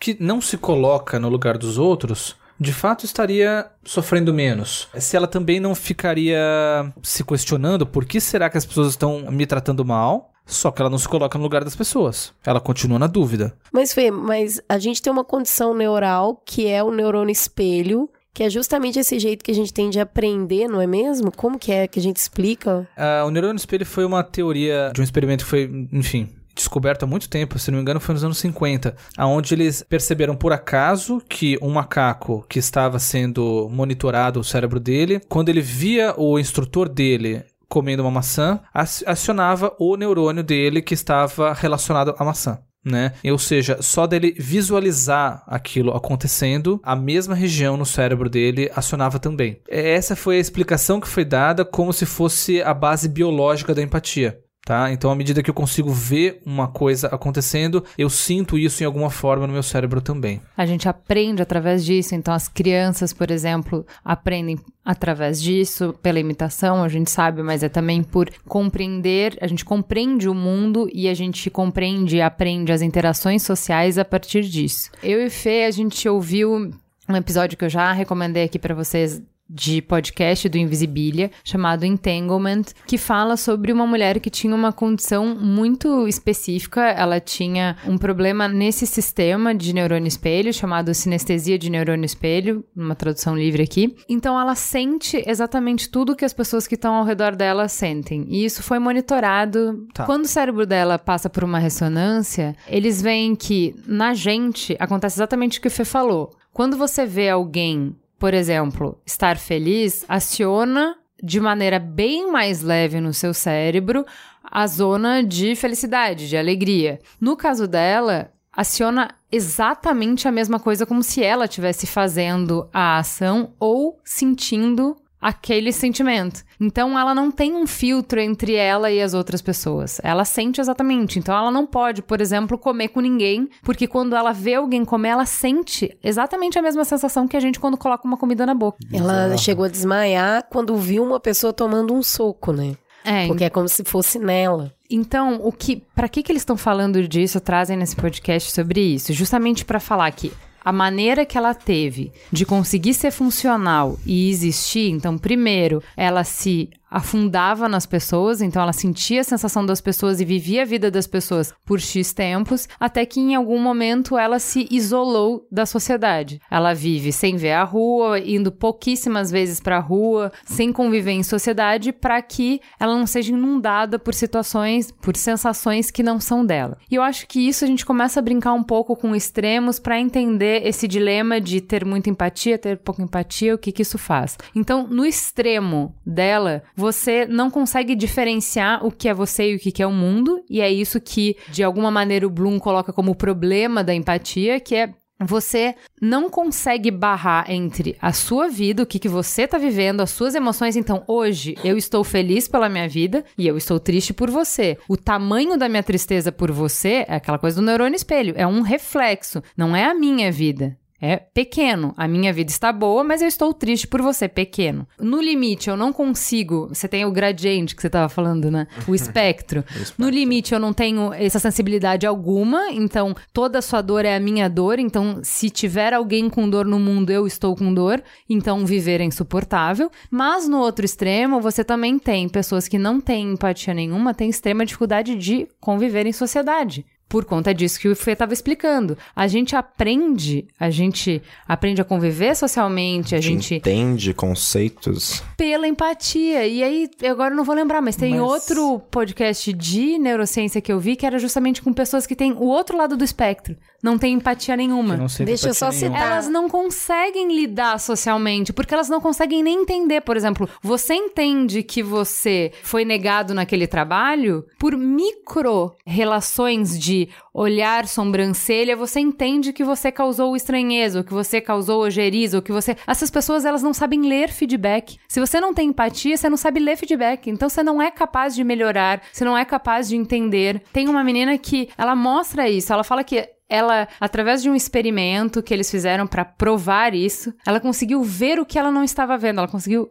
entender. Ela conseguiu ler nas entrelinhas. Ler nas é, entrelinhas. Pe... Pela primeira vez ela viu que ela, ela era super funcional, ela era uma profissional é, bem sucedida e tal. Você é. ouviu esse também? Eu lembro, porque me pareceu incrível, né? Ela tinha síndrome de Asperger. Isso, Asperger. Que é, é mais ou menos a doença do Sheldon, do Big Bang Theory. Então, acho que é o Asperger mais famoso aí na, na cultura. E ela, graças graças a um procedimento, conseguiu ter, ah, vai, durante algumas horas perceber aquilo que ela nunca percebeu a vida toda. É, citando a cultura pop nisso, tem um seriado que foi bastante polêmico, mas fez bastante sucesso, que é o Hannibal, que é um detetive que ele sente exatamente o que as vítimas sentiam, então ele conseguia pesquisar e investigar muito melhor. E o contraponto dele é o Dexter que Sim. aí não sentia nada é. e conseguia eliminar as pessoas Mas... sem sentir nada sobre isso. Sim, é, o Dexter ele, ele, era um psicopata, só com um senso de moral muito grande. Mas o que eu acho que prejudica a nossa discussão mesmo acaba sendo, no final das contas, o conceito de empatia. Isso prejudica mesmo. Então eu acho que é, fica muito fácil a gente discutir tudo isso se a gente não usar a palavra empatia, falando ou de sentir a sensação dos outros, ou de compreender, mas sem estar sentindo aquela dor. Dá pra gente usar esses termos. Ou então a gente define o que é empatia. E o mais difícil de definir a empatia é porque a definição não é clara. A gente vê inúmeros palestrantes falando de como que a empatia pode melhorar o mundo, e agora surge o Paul Bloom falando que a empatia corrói o mundo que ela é um problema, porque na verdade eles estão falando de coisas diferentes. Não, mas, mas, quando a gente está falando desse sentido de neurociência, de empatia, de que o que eu vejo em você, a minha habilidade de ler em você, provém de acionar no meu cérebro uma parte que é correlata à parte que está sendo acionada no seu cérebro. E por isso que eles começam com o entanglement, que é uma questão física Sim. de partículas, que o que eles estão dizendo é, isso acontece o tempo inteiro na natureza, pode acontecer também entre o seu cérebro e o meu.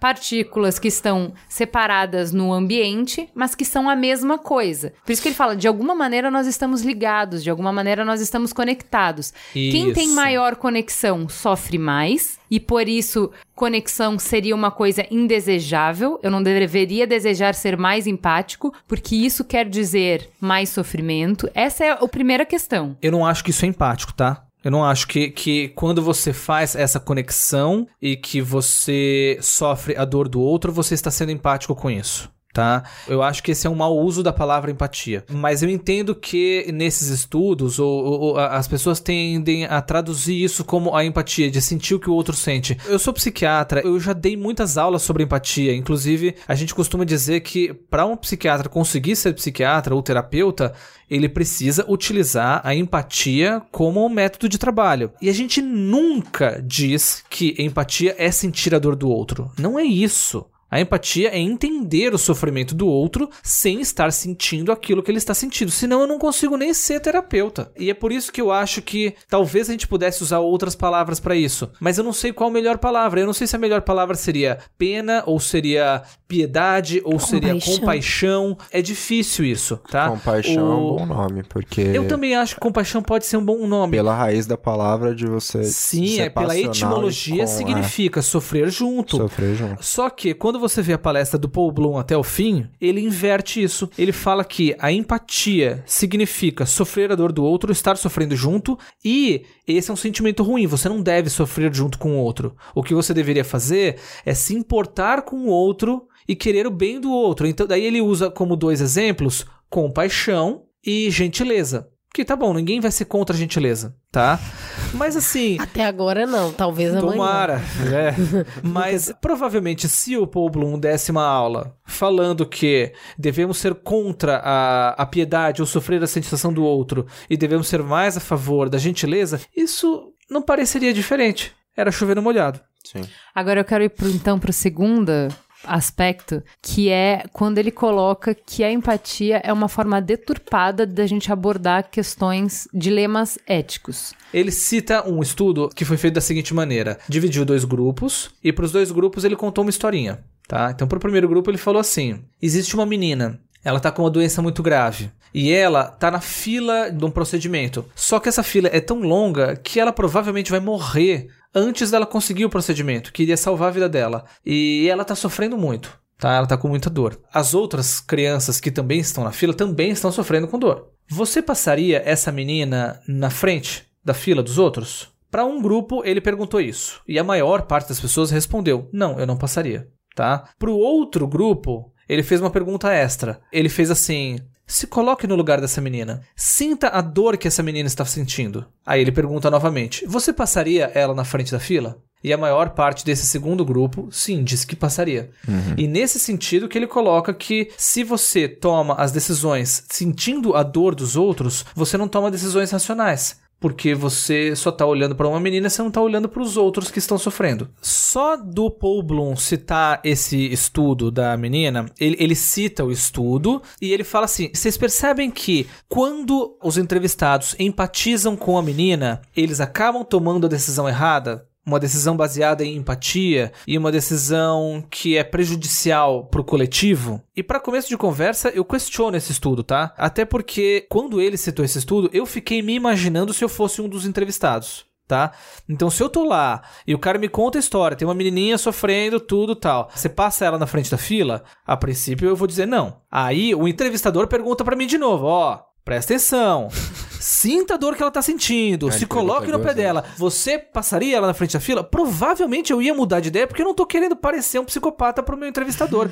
então eu acho que esse estudo que ele citou não diz nada, tá? Mas ele usa esse estudo pra dizer que a empatia, o sofrimento, né, a conexão com a dor do outro faz a gente tomar decisões ruins. Eu acho isso estranho, porque eu tenho a percepção por ter estudado equilíbrios cooperativos, tipo equilíbrio de Nash, assim, em economia, que você atinge resultados melhores quando você coopera num grupo, melhores do que uma competição, né? E eu acho que uma parte da cooperação é entender o outro, né? Então, eu assimilo esse estudo como ok, uma evidência de que, se você acredita que ele foi bem feito, uma evidência de que isso pode ser prejudicial, mas eu não entendo como que uma sociedade que coopera, que constrói coisas juntos, que se organiza em sociedade, é uma forma de empatia você estabelecer um grupo. Ó, aqui, aqui nós vamos respeitar essas regras e essas regras. É, todo mundo tá de acordo? Ah, não, eu acho isso. Ah, então vamos mudar essa regra um pouquinho, porque ele tem certa razão. Só se aplica ao caso dele.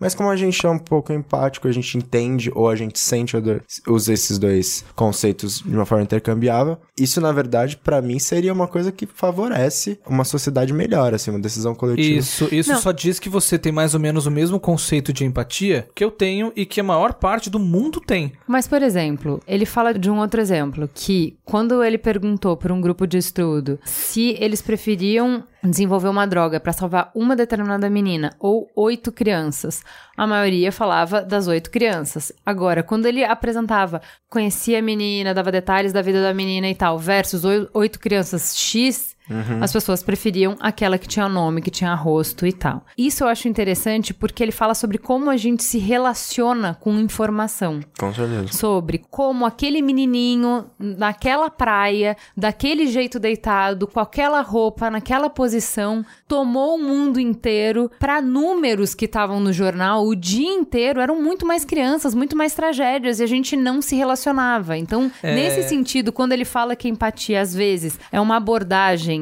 tendenciosa no sentido que te faz, te motiva para determinadas coisas e para outras que seriam talvez até mais urgentes e mais importantes, não te motiva. Eu acho muito interessante o que ele traz para dizer, entendeu? Eu- Acho interessante quando ele fala, ele não tá falando que empatia é ruim, ele tá falando assim que às vezes para dilemas morais não é esse ponto, porque você vai ter mais empatia por tudo que é mais parecido com você. E aí ele fala, por exemplo, você vai ter mais empatia pelo urso polar branco fofinho do que por abelhas polinizadoras que, tipo, sabe, elas não, a menos que você veja o B-movie, que eu humanize a abelha de alguma maneira, a sua empatia, a nossa empatia, ela é muito direcionada, ela é muito filtrada pelos nossos vieses. Você vai ter mais empatia com mulher se você for mulher, você vai ter mais empatia com homem se você for homem, você vai ter mais empatia com branco se você for branco. E você sempre vai ter Enfim. mais empatia com quem for mais bonito. Sempre. É, então, você entende? Nesse ponto, quando ele fala isso, ele fala que a gente faça uma abordagem mais racional de problemas morais e éticos, me parece um jeito melhor. Eu acho interessante essa provocação, assim como eu acho interessante ele falar sobre coisas que a gente fala no Mamilos, que é da dificuldade da gente entender número. Né? Então, por exemplo, não tem diferença psicológica de você descobrir o sofrimento de 5 mil pessoas ou 500 mil. Se você lê agora que 2 mil pessoas morreram num terremoto e depois você vê que não, não, foi errado, foram 20 mil, você não vai se sentir 10 vezes pior, entendeu? Então a gente tem dificuldade de, em termos de sentimento, de a empatia, a gente ter uma resposta proporcional pela empatia. A gente não tem essa Tem capacidade. um processo de individualização nisso que você falou, né? Quando é, que a, massa. A, em- a empatizar com pessoas, histórias. A gente não tende a empatizar com números. Ele cita um exemplo, assim. Ele fala: imagine que é feita uma vacina. Tá? E que uma menina, que a gente sabe muito bem a história, bonita, morre por causa dessa vacina. Tá? É muito provável, segundo ele, que essa vacina seja proibida, cancelada, independente se a gente falar que a vacina salvou um monte de outras crianças, porque a gente não consegue se empatizar com números de crianças que não chegaram a adoecer tão bem quanto a gente empatiza com o sofrimento de uma menina ou de uma família, né? E isso seria uma decisão extremamente irracional, Sim. né? Porque Ele dá um outro exemplo de um- uma tentativa de ressocialização de presos. Então, os presos estavam sendo soltos dentro de um determinado sistema, aconteceu com vários e aconteceu um crime. E aí teve que ser cancelado o programa, inclusive esse Ah. político não se reelegeu, porque aconteceu um crime, mas aí aquele crime tinha um rosto, tinha um nome, tinha uma Tinha pessoa uma história. tinha uma história que não foi contada dos outros que foram ressocializados. Então, eu acho que quando a gente para para pensar sobre isso, sobre tomar decisões em cima disso, da mesma forma como a gente acha super fofo os ursinhos panda lá e a abelha nem tanto, ainda assim é difícil você pôr a mão na carteira para ir lá. Tu, Nossa, simpatizo tanto com os pandas que eu vou doar aqui e vou ajudar a salvar os pandas e tudo mais. A empatia, ela nem sempre ela leva a uma ação mas ela pode levar a uma melhor compreensão do mundo. Eu acredito que para você se colocar na pele do outro, você tem que entender um pouco da sua pele, para que você possa fazer as escolhas de até que ponto você pode ir. Uhum. né? Eu acho ótimo que não exista vaca sagrada. Então, o Mamilos, ele é bem ateu, todo mundo sabe. É, então aqui não tem vaca sagrada nem empatia mesmo, embora essa seja a nossa maior bandeira. Porque não tem milagre, não tem nada que seja panaceia para todos os males, entendeu? Então assim, ah, então isso vai, em qualquer situação, vai resolver qualquer coisa. Então eu acho legal que o que ele tá trazendo é assim, quando você usa uma palavra para todos os contextos, em todos os momentos, você esvazia ela de significado. Então a gente acabou de falar de uma situação que era com os moradores de rua, em que a empatia é o ponto básico necessário para que você comece a entender da onde ele tá, para entender como que você pode tirar ele desse momento e como você pode ajudar ele. Sem empatia você não consegue partir disso. Só que ela tem limitações. E eu acho que quando ele traz algumas limitações, muito mais na questão moral do que na questão de sofrimento, porque eu acho que na, na minha concepção leiga, você tem o espectro aí, então você não tendo um desequilíbrio na empatia tá tudo bem, mas na questão do espectro moral, eu acho que é bom que a gente tenha essa noção desses vieses que a empatia nos causa, de que você vai empatizar mais com determinado grupo e de que isso talvez não seja a bússola moral que você deveria usar para resolver as questões éticas. Eu acho interessante essa provocação. Eu acho que o que eu achei mais interessante que ele trouxe tu discussão nova é especificamente essas tendências que a gente tende a empatizar mais com pessoas bonitas ou com pessoas parecidas com a gente do que com outras pessoas distantes ou com números. Isso eu achei muito interessante dele colocar. Mas essa questão que ele fala da empatia ser usada ou não para tomar decisões morais, para tomar a decisão do que é certo e o que é errado, nesse aspecto eu, eu também não acho que ele usa a empatia de a palavra empatia de uma forma justa tá? Eu acho que ele fala que a gente toma decisões erradas quando a gente está imersos no sentimento, no sofrimento de outra pessoa, de uma pessoa específica. E isso é verdade tá? A gente não toma decisões boas, racionais, quando a gente está embebido em emoção. Ou seja, o melhor é tomar decisões racionais, decisões boas e não necessariamente decisões inspiradas em emoção. Só que se Gente, ele fizesse queria Pedro uma... Calabresa aqui, porque ele ia te falar que isso não existe. Quando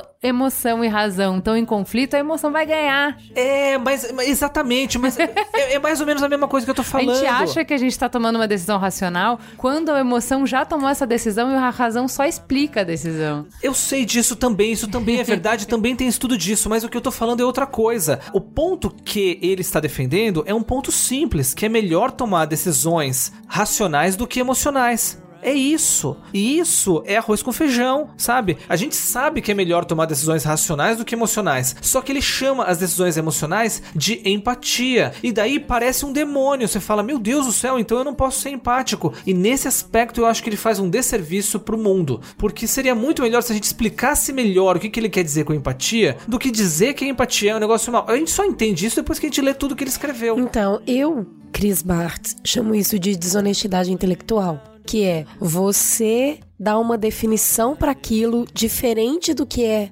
conhecido e a partir dali aquilo realmente fica ruim. Então ele não tá mentindo em hora nenhuma. É. Se você vê a definição que ele deu pra empatia, putz, isso, se isso aí foi empatia, eu concordo com você. Mas a definição que ele dá ignora todo o outro espectro que tem, a empatia, toda a parte histórica da empatia dentro da filosofia, dentro da antropologia. Ele deu um outro significado e realmente dentro do significado que ele dá, ela é prejudicial. Na minha opinião, é o que eu costumo denominar de desonestidade intelectual. Eu também. E eu, eu continuo sendo defensor da empatia, tá? como a empatia nesse significado que eu dou, tá? Eu, eu- como eu disse, eu já ensinei empatia, já dei aula sobre isso e já procurei muitos significados. Eu acredito que a- a me- o melhor significado para empatia é entender, compreender os pensamentos e sentimentos de outra pessoa como se você fosse essa outra pessoa, mas sem nunca deixar de ser quem você é. Inspirado nisso, eu acho que todo mundo deveria exercitar mais essa empatia, se colocar mais no lugar do outro e não tô falando de sofrer junto, porque isso seria simplesmente ridículo. Eu não acho que seria alguma vantagem na gente fazer isso. E eu acho que sim, a gente deve tomar decisões racionais. Então, gente, acho que, resumindo, tem opiniões polêmicas, o Fê defendendo que ele tá deturpando o sentido da palavra, a Cris defendendo que ele tá é, usando desonestidade intelectual. E eu, acho... ainda achando que tem que sofrer um pouquinho mais com morador de rua, apesar de você. Sofre mais que So- tá pouco. Sofre um pouquinho mais, só um pouquinho. E eu gostei das provocações. Eu concordo muito com vocês de que, assim, ele é caça-clique. Claramente tá fazendo isso pra caçar clique. Mas acho que ficam aí algumas reflexões interessantes. E vamos para o farol aceso. Vamos lá. Can't seem to find where I'm going, and I guess I'm back at the start again.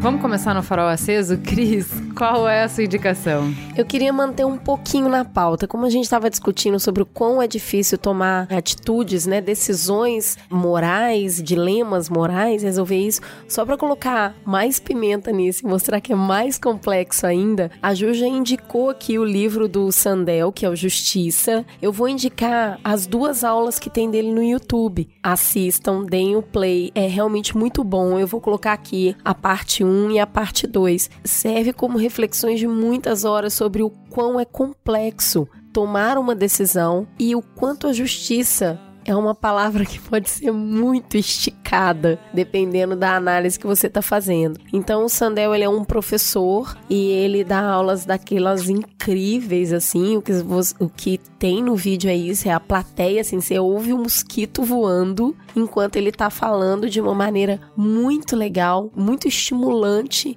a reflexão que ele traz. Então, vamos lá entender que tomar decisões, fazer justiça, não é nada fácil. E com honestidade intelectual, no caso. Muita. Sandel, corações para Sandel. Fê, o que, que você indica? A minha indicação vai ser nada intelectual, completamente Obrigada, Fê. descontrativa. tá, eu vou fazer o contraponto da Cris aqui. Eu queria indicar um joguinho de celular chamado Chicken Scream. Tipo, a galinha grita mesmo. É um jogo muito simples, onde quando você fala baixo, a galinha anda, e quando você fala alto, a galinha pula. E você precisa desviar de obstáculos. E é sério, gente, eu baixei esse jogo, eu joguei na frente de amigos e com amigos, e olha, eu ri até chorar e até do, barriga doer, como eu não fazia há muito tempo. Então, se algum de vocês baixar o aplicativo, jogar com- Nossa, com alguém e rir, por favor, me comenta depois nos comentários. Baixando como é agora. foi, porque foi, é sério, esse jogo é incrível. Vitor, o que, que você indica? Eu vou na linha também Come Trágica, porque essa é uma página importante minha. Eu já falei de muito, coisa muito pesada aqui. Indicar três tumblers. Primeiro, Fila da Gaga, que aparece as, as gay maravilhosas, amo. De longo e de salto na fila na- do show. Maravilhoso. Faz anos, enfim. Tem um Tumblr só de carretas, tipo Carreta Furacão. Eu não lembro o nome, mas põe Tumblr carreta, vai ter tipo 50, 60 vídeos de carretas pelo Brasil. Maravilhoso também. Você precisa disso hoje. Você Com precisa, certeza. Você precisa assistir todos esses vídeos hoje. E o clássico Morreu ou Tá na Record. E se você já acha esse manjado, pode olhar também o Criança Viada. que é maravilhoso. Enfim, divirtam-se. Gil, o que, que você manda? Bom, primeiro eu só vou refazer a indicação do podcast Invisibilia, do episódio 4 do Entanglement. Ele é em inglês, então essa é uma grande limitação. Você pode escutar bem mais devagar. Gente, põe devagarzinho lá que vai, vai rolando. E eles têm transcrição, tá? Então, de repente, transcrevendo, pegando a transcrição, colocando pro português e tal, ajude um pouco. De qualquer maneira, vale muito a pena, porque fala bastante do conteúdo que a gente discutiu hoje. Mas, na verdade, o que realmente Ai, ocupou minha semana, eu só estou aqui Cara, de corpo presente. tá muito difícil, Eu é não fui dela. capaz de me preparar pra pauta, porque eu, na verdade, eu estou na Escócia. Eu jamais saí da Escócia. Eu assisti numa maratona enquanto Carlos Menino estava em Las Vegas, Outlander. Meu Deus, eu Vocês não estão entendendo o que, que eu tive é que ouvir. novela.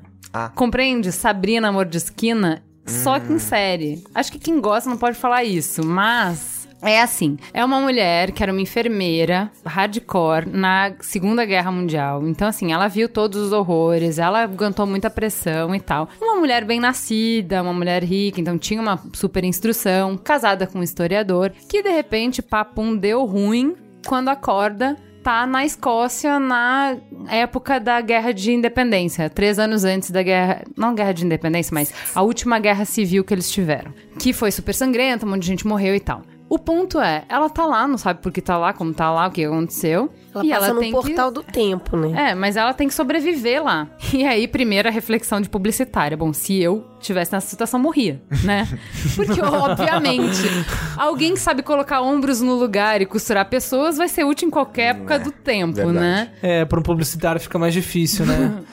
Eu morria já em 15 minutos de filme e já não tinha história. Mas ela, no caso, conseguiu se virar bem. E aí, vai que vai a história. Não vou contar a história, mas enfim, é muito interessante porque é uma mulher que tem uma cabeça de uma época, de uma classe privilegiada. Então, mesmo que, sei lá, minha avó, em- nos anos 50, tava bem submissa dentro de casa, mas ela era de classe rica na Inglaterra, tal, ela tinha toda uma condição. E ela volta pra um tempo em que não podia nada. Então, como que ela lida com isso? A série é extremamente. Eu não vou dizer ela feminista, mas ela é escrita do ponto de vista feminino. Tudo. Então, sempre, o que você vai ver no Jack Bauer, no Missão Impossível, no Jason Bourne, todos os filmes clássicos que é um homem resolvendo todos os problemas sozinho, você vai ver nessa série essa mina botando Você pra não vai quebrar. falar por que que você gostou de verdade dessa série, Juliana? Atuações. É, Atuações, Juliana. Atuações. Sensacional. Ela, fica, ela está vermelha nesse momento. Que atuações. Então as meninas têm muito incentivo pra assistir essa série, porque essa série é bem romântica, é muito gostosa de assistir, enfim. Pros meninos, quem se aventurar, eu achei muito forte uma cena do final, mas claramente ela reverte uma cena clássica de muitas histórias, muitas série, filme, livro que sempre acontece com a mulher.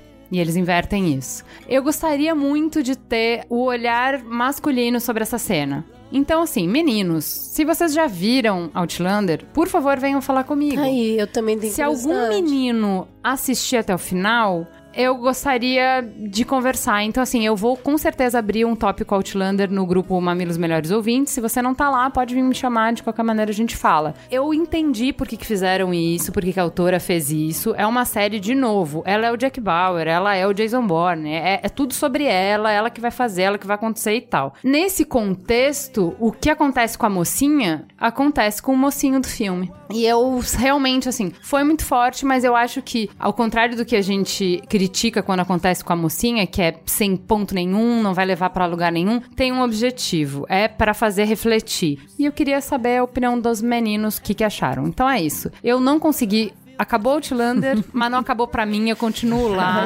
eu comecei a ver, ouvir podcast sobre isso, porque eu queria, queria amigos que gostassem do tema. E encontrei um podcast incrível, eles adoram e comentam minúcia, minúcia, e eu sento lá na mesa com eles e fico comentando: é mesmo, não foi ótimo isso, amiga. Ah, diz. E não acaba, tá, gente? Então é isso, eu, eu espero na semana que vem ter saído da Escócia. É isso, então temos um programa? Temos um programa. Eu vou contar um negócio no final desse programa. Você que chegou até aqui vai ficar sabendo. A gente teve que adiar o programa de reforma da Previdência por, conta de agenda, de convidado e tudo mais. A gente levantou essa pauta correndo nos 45 de segundo tempo. Conseguimos o Vitor incrível que aceitou vir, o Fê incrível que aceitou vir. Todos os contratempos do mundo. Eu tô super gripada. A Juliana tá exausta. Chega pra gravar. Grava uma hora. Eu pisei no fio do negócio da mesa e desligou. É isso, pessoal. Vocês estão ouvindo um programa que a gente teve que gravar tudo de novo, pelo menos a metade de novo. Fechou. Eu só queria fechar Eu esse acho que a programa segunda gravação contando. ficou melhor. bem melhor, não Ficou ficou, bem melhor. Eu tô- é, Eu gostei olha, muito eu mais de mim também. na segunda. Veja só como eu tenho amigo Eu de Matiz, Eu quero olha. botar essa segunda versão no Tinder. Foi isso, pra vocês conhecerem um pouquinho de bastidores de mamilos. Eu estou aqui, assim, tentando me recuperar ainda, mas fui muito abraçada, acolhida. Muita empatia dos meus amigos aqui para comigo. Fica gostosa a sensação de colocar mais um mamilo sofrido no ar. Mas tamo junto. Beijo. Beijo, pessoal. Beijo. Tchau.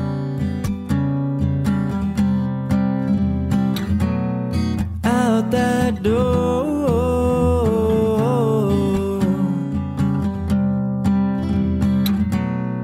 Out that door.